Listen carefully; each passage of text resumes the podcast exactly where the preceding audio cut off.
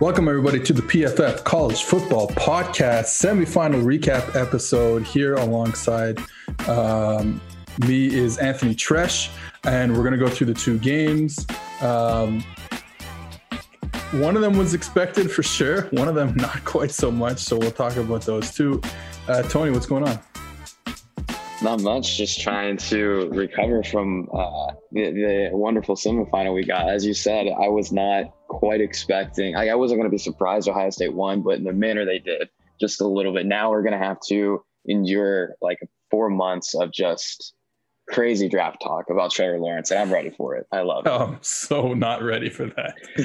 I'm already gonna mute the words Trevor Lawrence on Twitter. Um, you know what's funny? It's like we the, the, both games ended up being blowouts, but you know, one being an expected blowout, you know, you're watching that game, you're not really having any fun watching that game.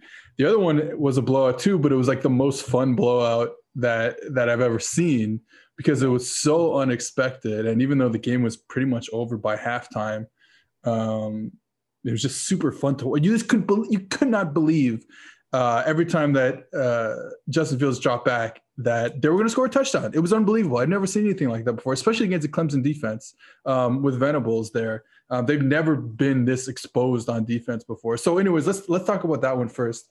Uh, biggest surprise from that game for you? Yeah, that Justin Fields was actually able to finish the game. I thought after that hit that Ohio State lost. I thought the game was over. Yeah, I thought Clemson was going to, you know, win ultimately win the game because I did not think Justin Fields was going to be able to come back and play, but he did. I mean, I think that was the biggest surprise there. And then the way Clemson's defense performed, that was absolutely atrocious. Derion Kendrick too. I mean, I, have praised Derion Kendrick in the past, but this was a game. Every once in a while, it sometimes it'll show like he looks more like a wide receiver in their corner, like he actually was a couple of years ago. And this was one of those games. He did not look like a, a true cornerback. He looked like he just got into the position. Um, that those couple of touchdowns he gave up were pretty ugly, but overall, the Clemson defense was bad. Justin Fields absolutely probably played, I would say, the best game of his entire career. Uh, yeah, I don't think it's really a, a question, especially against that level of competition. I got to give credit to the the coaching staff for on Ohio State side for going up tempo as much as they did. Um, it caught Clemson a lot. I mean, the first touchdown run, they're running like zone to the left. There's literally no Clemson defensive players to the left, uh, you know, to the offense's left of the center. Like that's craziness. They absolutely they shook them in in that regard. And it wasn't like, you know, you see a lot of guys moving around pre-snap uh, let's say like in the NFL, even sometimes at college, to disguise stuff. This wasn't that. This was them not knowing where to line up. And it's not like Ohio State came in with all these funky formations. They were running their their same stuff they always do. Uh, maybe a little more trips, but nothing crazy.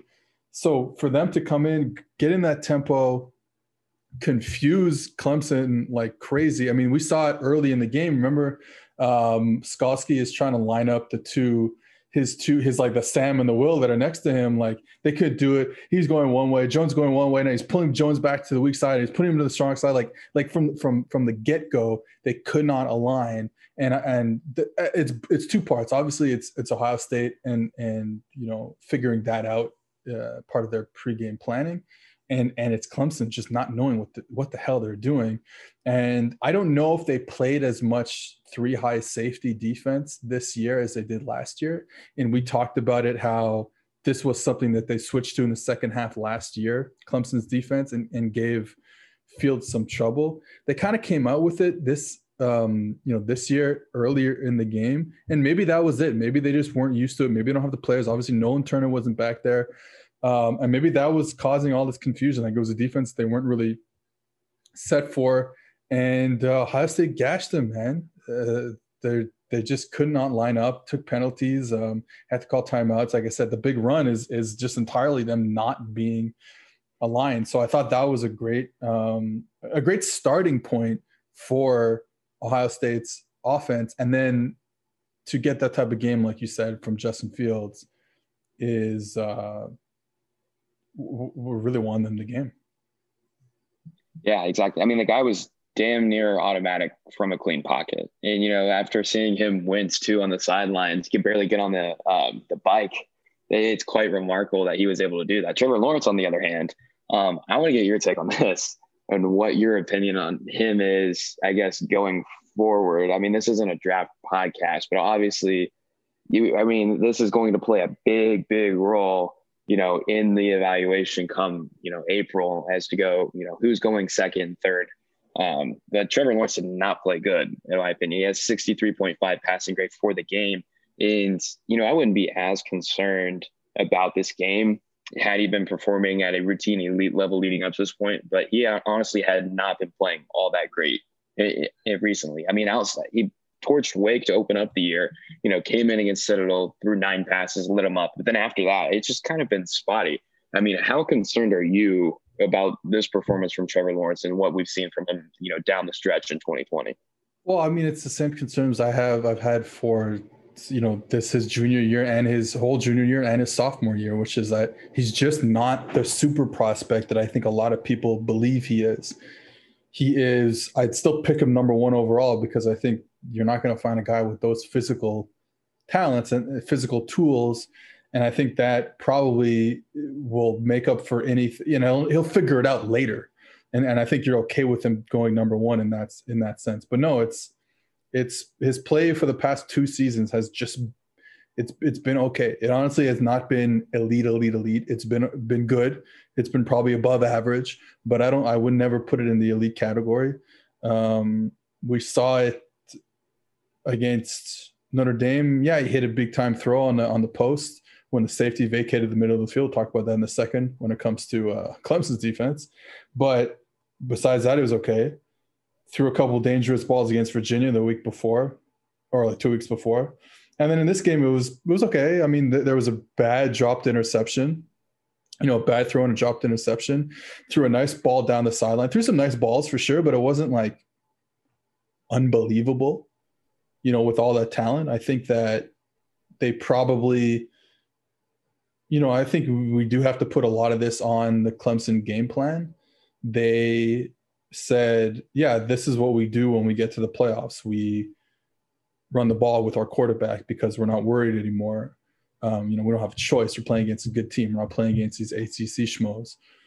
And I thought Ohio State did a good job considering they're kind of out leveraged when you play, you know, we talked about this with when we talked about those option teams earlier in the season, when we specifically when we talked about Coastal Carolina, we talked about how many safeties you need to play against option teams. And and it's funny because you think, okay, well, we play with one high safety, that means the other safety is in the box, and then we can deal with the option. Yeah, okay, that makes some sense. But actually, what you want is is to play with two safeties, one on each side, so that they're lower they're both kind of can be run players with a you know like a, a, quick trigger. So when Ohio State goes to one high, which is what they play the whole game, the whole year, the past two years, you know Ohio State is uh, Clemson is going to have these opportunities in the run game. So what do you have to do if you're Ohio State? Well, you got to make plays. And honestly, that D line played. That D line whipped them up. Like at the end of the day, that the the D line stopped Clemson from gaining the numbers advantage that they had with the qu- quarterback run game. We saw it on the on the fumble there um, when Haskell Garrett, I think it was Haskell Garrett, just rips the ball from him because it's a good play. You know, they're going to show you um, some sort of you know running back bubble RPO type of thing. So if if the if the Sam or goes with the bubble, yeah, you keep it and you run the football. You know, counter the opposite way. Well, you know, you're running kind of the opposite way, and and and the defensive lineman gets in the backfield and forces the quarterback to bubble around. Um, you know, after a second step, that's a problem. like you're not going to go many places that way. Um, and I th- so I thought the D line did a really good job of kind of gaining the numbers back by winning one-on-one battles. So I thought that was a really good thing because you knew you were going to get it this year um, they, they, you know they talked about it in the offseason how um, well we never we didn't know that Clemson was going to do it to us last year. Well, now you knew it. You play really well against it. Now, with that said, play play cover one, do all that stuff. You're going to give up matchups on the outside. We said this is what we said the whole year. Like Sevyn Banks and Shaun Wade, can they match up against better receivers on the outside? You know what? They couldn't in this game. Shaun Wade, Shaun Wade. Oh, yeah, it's not good. It was not good. Um, they had all the opportunities to, and I don't think they took enough chances, took enough shots outside. But Powell should have got 15 targets in this game outside. You knew what you were going to get. They never doubled him. You should have taken the taken your shots outside. You saw it early in the game, led to a touchdown on a great throw down the sideline. Um, you saw another few few times, but just not enough. And and the funny thing is, because like Ohio State is is so simple in so so many different ways, but because they they actually started to play a little more. Um, you know, they they always ended up in cover one or cover three but they they, they did at first or, or, or uh, you know in the middle parts of the game show some rotations where they started up in too high and then they brought the strong safety down and the weak safety you know came back to as the middle of the field post player so like a strong rotation but the thing is because ohio state is a base defense team in that they play with a sam rather than a nickel even against 11 personnel, which, you know, that's some, not something we see a lot. You know, the, you look at the NFL, it is nickel versus 11. That is the game right now in the NFL. And it's, and it's, and it's like that for in a lot of big, you know, mostly, um, you know, the, in the power five, let's say, or really anywhere. So because Ohio State plays base, that Sam linebacker can't move around that much. He's got to stay as close to the box as you can do it so now the rotation, that safety rotation has to be outside of him. So that strong safety has to come down outside of him uh, onto, um, you know, whoever that slot receiver is, so that the Sam can stay either on the tight end or in the box. Like, So you know exactly what you're getting. Now, if you play nickel, all of a sudden you, can allow that you, you're a little more flexible. You can run like a buzz rotation where now the the safety comes down inside of that nickel player and now you can move around a bit you can run weak rotations but because of that because the sam has to stay attached to the tight end you you have to play strong rotations if you're going to rotate down to cover one or cover three you know what you're getting if you're clemson i don't think they took advantage of uh, uh, of the outside enough. Um, like I said, Powell should have had 15, 20, 25, 45 targets in this game because he could they could not handle him. Either Wade or Sevyn Banks could not handle handle him on the outside. Um, and I think that was one of the differences in the game because they played pretty well over the middle of the field. Because you have those rotations, you do get a staggered hooks type of alignment, and you're able to to to you know pass routes off. We saw it I'm rambling on a bit here, but we saw like um, the the pop pass that, that Clemson loves to run to the tight end uh, Galloway. So you're gonna you're gonna have this really hard pitch fake or toss fake, you know, to the side where the tight end lines up. You know, really, you know, you see Trevor Lawrence really giver on that toss fake, and then they're trying to get that Mike to to, to bite down, and they're gonna and they're going to um, hit the, hit the pop pass over top to the tight end. State played it beautifully, and I think it was because they were able to rotate down late and get in different angles for different routes. So, you know, I thought this was probably more of a case of, honestly, for both sides. I thought this was more of a case of Clemson's uh, issues rather than um, Ohio State doing anything crazy. Like I said, the tempo was good. I think formation into the boundary was good. Um, you know, they went trips into the boundary a lot. That's good. But I don't think I think this was all this was a lot of Clemson on both sides of the ball, just um, not being Clemson today, uh, last night.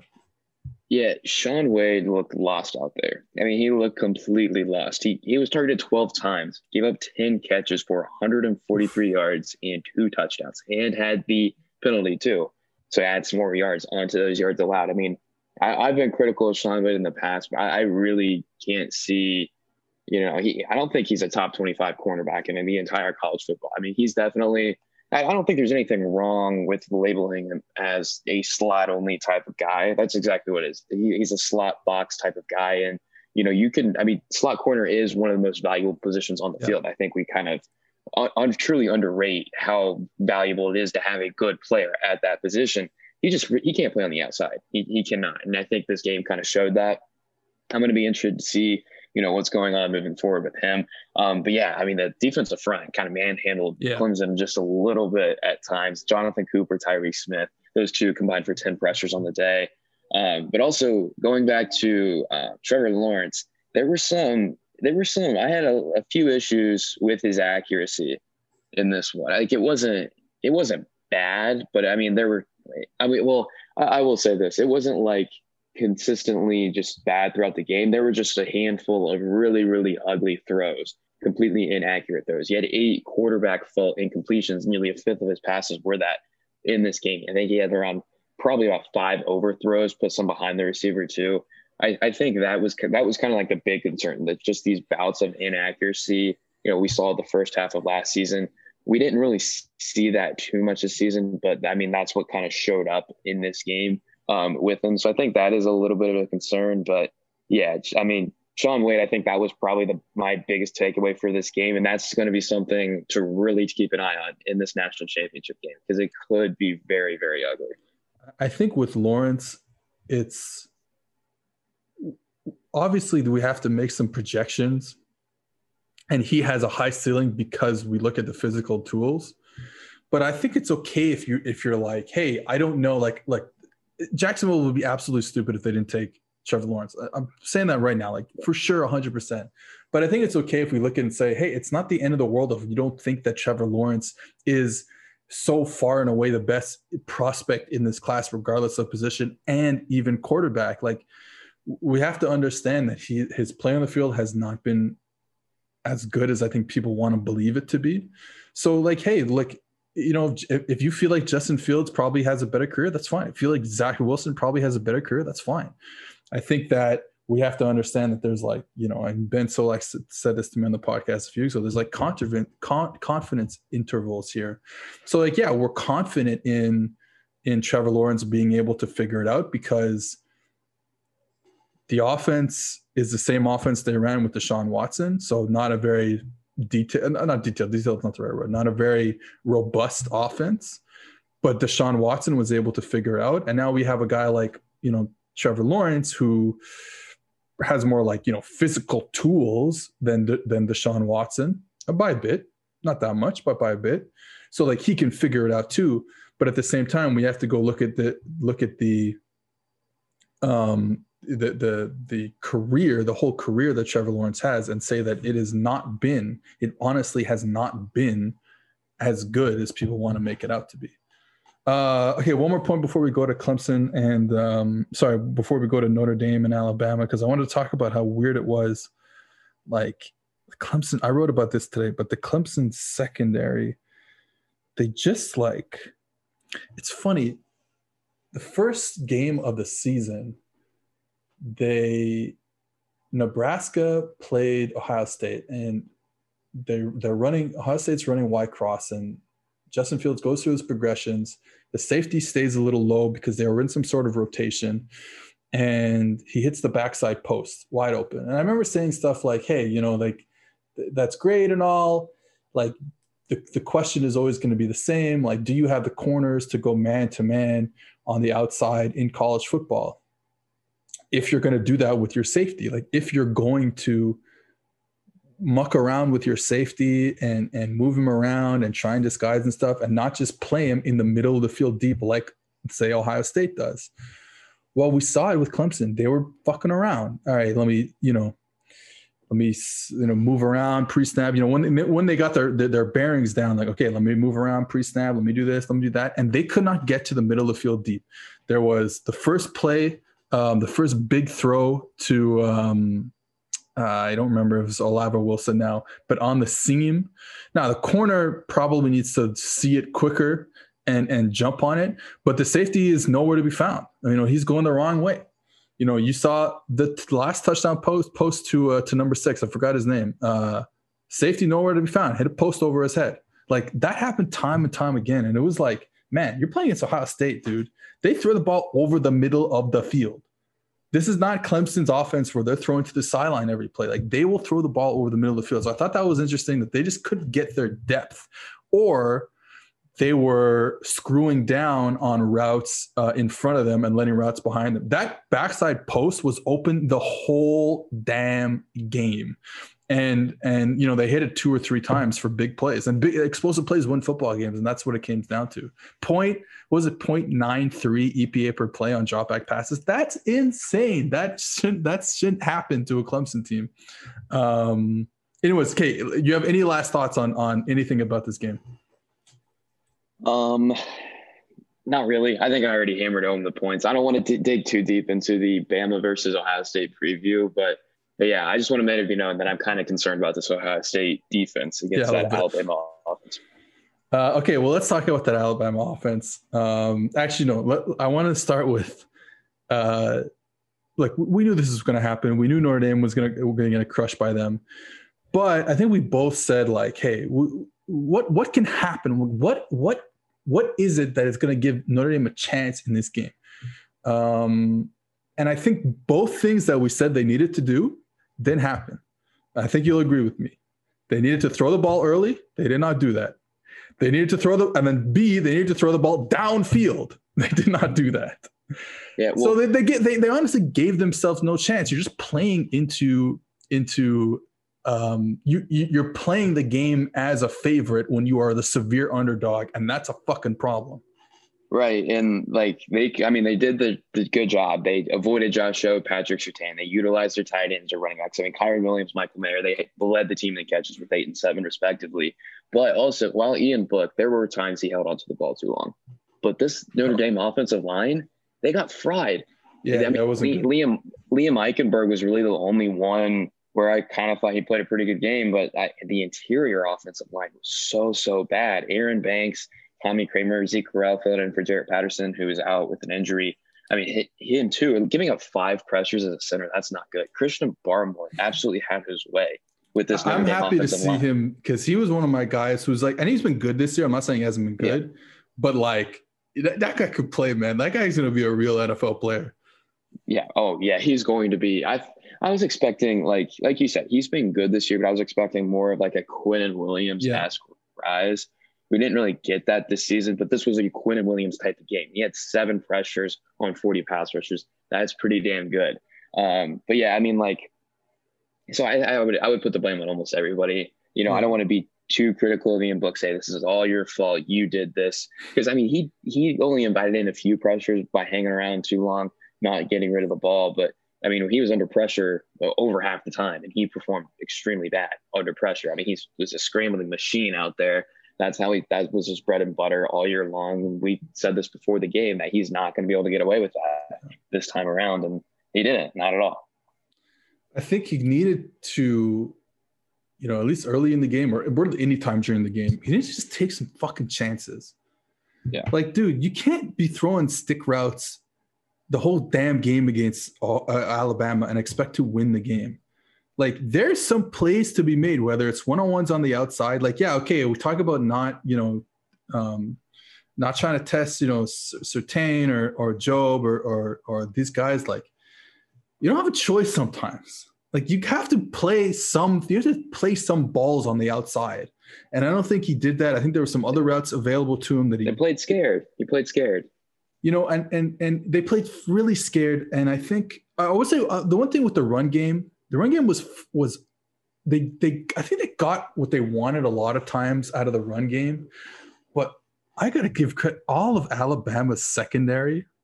They came with their lunchbox, with the toolbox, whatever the fucking expression is, and they came to hit people, man because they're trying to get like Notre Dame was trying to like condense formation, run their duo, pop that shit out the backside, and like Josh Jobe was nailing people. You know what I mean? Like they were coming down, the safeties were coming down. Like that was a good as hell game too. by them. All first-time depositors at Monkey Knife Fight that put at least twenty dollars into their account while using promo code PFF will receive a free free PFF Edge annual subscription. So that's a forty dollar value for just $20. And you'll get that opportunity to turn that $20 into even more money playing daily fantasy football and prop games at one of the fastest growing fantasy sports sites in the USA in Monkey Knife Fight. Go to Monkey Knife Fight and deposit your $20 with promo code PFF today to receive your free PFF Edge annual subscription. PFF and Sunday Night Football's Chris Collinsworth is teaming up with one of the best players on and off the field, 49ers All Pro cornerback Richard Sherman. The Chris Collinsworth podcast featuring Richard Sherman is available now wherever you find your podcast. They will provide the most interesting football conversation in sports every week. And sometimes that means the discussion will venture off the field too. Additionally, Chris will be taking a dive into the game of football as he sees it, inviting in the best and brightest to talk about everything that is happening in the great game of football. Mark your calendars. You do not want to miss the best 60 minutes of insight this season. In these uncertain times, life is full of questions like when should I start thinking about life insurance? But however difficult these questions may be, Western and Southern can help you answer them. Backed by over 130 years of experience together, we can look ahead to leave the unknown behind. Western and Southern Financial Group, life insurance, retirement, investments. Exactly. But, but I mean, also, too, before the game, what did we say? You said Tommy Rees is going to come out, try yeah. and establish the run. He's going to try and run the ball. What do you know? The first 15 plays of the game, 60% of those were a run. That's too much. You cannot run the ball that many times on those first 15 plays. The most pivotal plays, those your scripted plays. That's the best you have. I mean, come on. I I, it, I mean Notre Dame had a great year, but this was kind of I, I think it was like a bad performance by everybody. Like I don't think anyone's getting away from this one saying I did my job to the best of my abilities. You know. No, absolutely. I, I yeah, I agree 100. percent. I think they had um, what to say in the first half over 50% of their their their plays were runs. Like you can't you can't you cannot do that.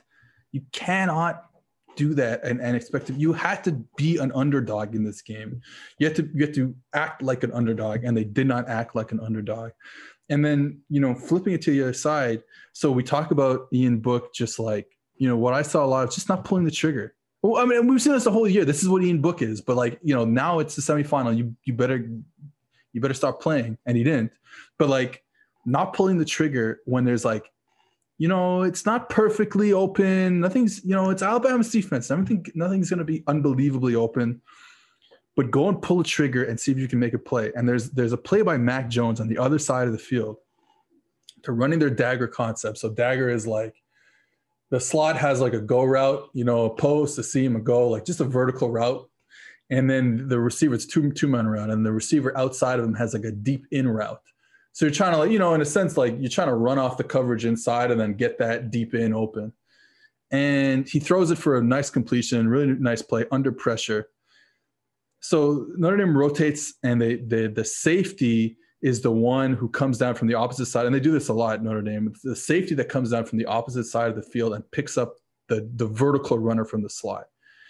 And Mac Jones is like, hey, the second you turn and I see your butt, you you're not coming off of that route. So I know I have the the, the dig, the, the deep in. Like the second you turn your your shoulders away from me and I see your numbers, I know I have that other route. And pressure in his face. I trust my fucking receivers. I throw the ball for a completion for a first down for 12 yards or 15 yards. Like that is the difference, man. And like you saw it time and time again. You saw the one two, I think it's to Billingsley. Billingsley's not even looking for the football on the crossing route. And he throws it to him and he kind of catches it with one hand and kind of brings it in. Like, like you just gotta sometimes trust your players to to to do things for you if you're the quarterback. And Ian Book, all he wants to do is throw stick routes and crosses, and it's not gonna work against Alabama. Yeah, I mean, I'm really if I'm Ian Book, you have an extra year of eligibility, I'd be coming back 100. Yeah. percent I'm, I'm gonna be curious to see what. Yeah, not nowhere even close to that. But also, Mac Jones, I thought. I mean, he didn't really win downfield like we have seen him do in recent weeks. I mean, he had a very low average depth of target. Definitely relied on this, but I thought it was interesting that I mean, it was in RPO clinic you know, oh by Steve God. Sarkisian. It was constantly and and Mac Jones pulled on over half of those RPOs, over 50% of them, which is an extremely, extremely high rate. And, that, and they were just wheeling and dealing on RPOs and screens. Their, I mean, was a difference in speed in this game that was so yeah. you don't see it like this that often. You really don't. Yeah. This was incredible.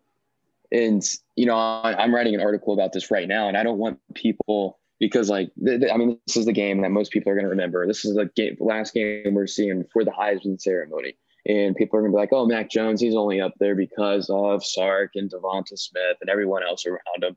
Which I mean, hey, obviously that helps. They've been great. I mean, he's in a great supporting cast, has a great supporting cast and a great ecosystem. But don't let this game completely you skew your mind about what he did throughout the rest of the season because I mean the dude I, I think I, am ready to say that he's performed at a, a, level from start to finish this year that's only cha- is the only thing I've seen challenge Joe Burrow at that near as close to perfect. Perfect as well, you know you can't obtain that, but as close to per- perfect as possible. Mac Jones and Joe Burrow are the only college quarterbacks I can remember getting close to perfect. Sure. yeah, yeah no, he's I mean, been awesome this year. I can't even say anything. He's been awesome. I do think exactly. the team around him helps a lot when you throw that when you throw that glance post RPO and then Devonta takes it like 100 yards like around everybody. Like it helps a lot. But I agree. Yeah, I would probably yeah, vote him. I'd vote him for the Heisman. Um, I would so, too. Wait, Devonta or Mac? Uh, Mac. I think Mac. I just I I find it hard to not um find it hard not to pick the quarterback. Honestly. I, I yeah I would agree. I mean like Devonta's performed better than any wide receiver we have on file since we started PFF college back in 2014. Um, you know, but I, I think I, I, would lean Mac Jones. He's just been when half of your game, when your lowest graded game, we have talked about this all the time. When your lowest graded game is 72.8, yeah. that's a good day for most quarterbacks. Good. I mean, I mean, you should win. I mean, of course, Devonta Smith probably made a bigger impact in this game than I think Mac Jones might have, just because I mean, he took a couple screens over, um, I think over 20 yards, close to it at least. Um, I mean, he was he was great. Devon Smith's been great. Mac Jones is great. This whole damn team is yeah, absolutely incredible. incredible. No, no Landon Dickerson. It didn't matter. Yeah, I mean, I I thought that would show up at times, but it didn't. I mean, this was just the, your classic Alabama performance. It really could have been a lot uglier too. It really could have been. Yeah, it, it definitely could have been. And I'll tell you one of the differences. Like I talked about how um, Notre Dame tried to get the ball, like bounce it out quickly, like whether it was duo or whatever run they were running. And, you know, the Alabama, it was a corner or the safety coming down, really stopped that, that play in his tracks a lot. I saw that a lot of times. And then you go to the other side of the field and um, Alabama's running counter. They give it to Najee. Notre Dame does an okay job. It's to the boundary, so they don't have a lot of hats to the boundary. Um, so he's able to, you know, th- again, they do a good job, but he's still able to kind of squeeze out horizontally um, just around the line of scrimmage. So now that the safety who was kind of pushing to the middle of the field or the backside corner who was pushing to the middle of the field because there was only a tight end on the backside now, or it might have been unbalanced, tell you the truth. Now he's got a, now he turns back, you know, he sees that it's a run. He sees that the running back is bouncing he comes down to make a play in the same way that I, that I just said the Alabama defensive backs were coming down to make a play.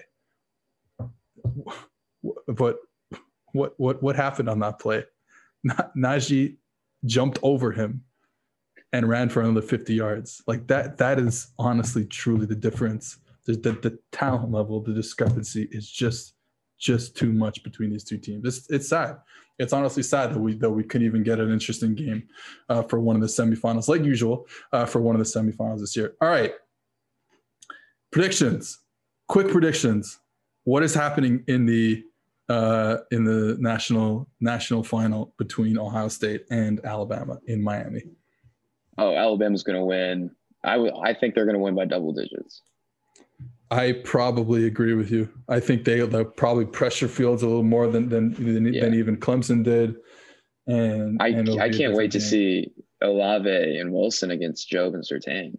That's going to be a great Insane. matchup. I, I have a I have an interesting follow up question, and I cannot wait to hear this answer. Who, what do you think the score would be if we had the 2020 Alabama Crimson Tide playing against the 2019 LSU Tigers? Uh, it would be probably honestly, it'd probably be similar to the to the 2019 LSU Alabama game, down to the wire. Both teams scoring at will against each other. Um, yeah, I think that's probably. I think it probably ends up being something like that. last last possession wins 55 49 49 44 something like that I mean, who wins though? You got well LSU wins, obviously. All right, all right. I, I mean, I kind of think I, I'm as big of a Joe Burrow fan as you are, um, but I, I kind of like this Alabama team just a little bit more than last year's LSU team, and I think I think it's a the, historically great one. I, I, think the depth, or just let's say, not depth. I would say offensive versus offense. I would say the offensive line that Alabama has being that much greater than LSU's last year makes up for Burrow being better than um, Mac Jones. And I think the skill position players are probably a wash. Yeah. Well, it, depends. it depends. I mean, I, I, would probably give the nod to LSU just because after Devonta Smith, I, I, mean, I'd rather have Ja'Marr Chase. I think Ja'Marr Chase is a better receiver than Devonta, and I, I think Devonta's right there behind him in second. But Justin Jefferson too, right there. I think that was a pretty good. I, I still th- I think Alabama would would win. It's a good hypothetical. You know, we can only dream. Yeah, we can only dream. All right. Um, we can only dream that we're going to get a close national championship game, and I don't think. Yeah, that's that might be uh might be a little out of our reach. I hope so, though. Really hope so. Yeah, I do too. I would love for my Fields takes to come true uh, in these two playoff games, but uh, but we'll see. All right. Uh, well, um, that's it for us. Uh, you can find us this week uh, on our regularly scheduled podcast on Thursday. Thanks for listening, guys.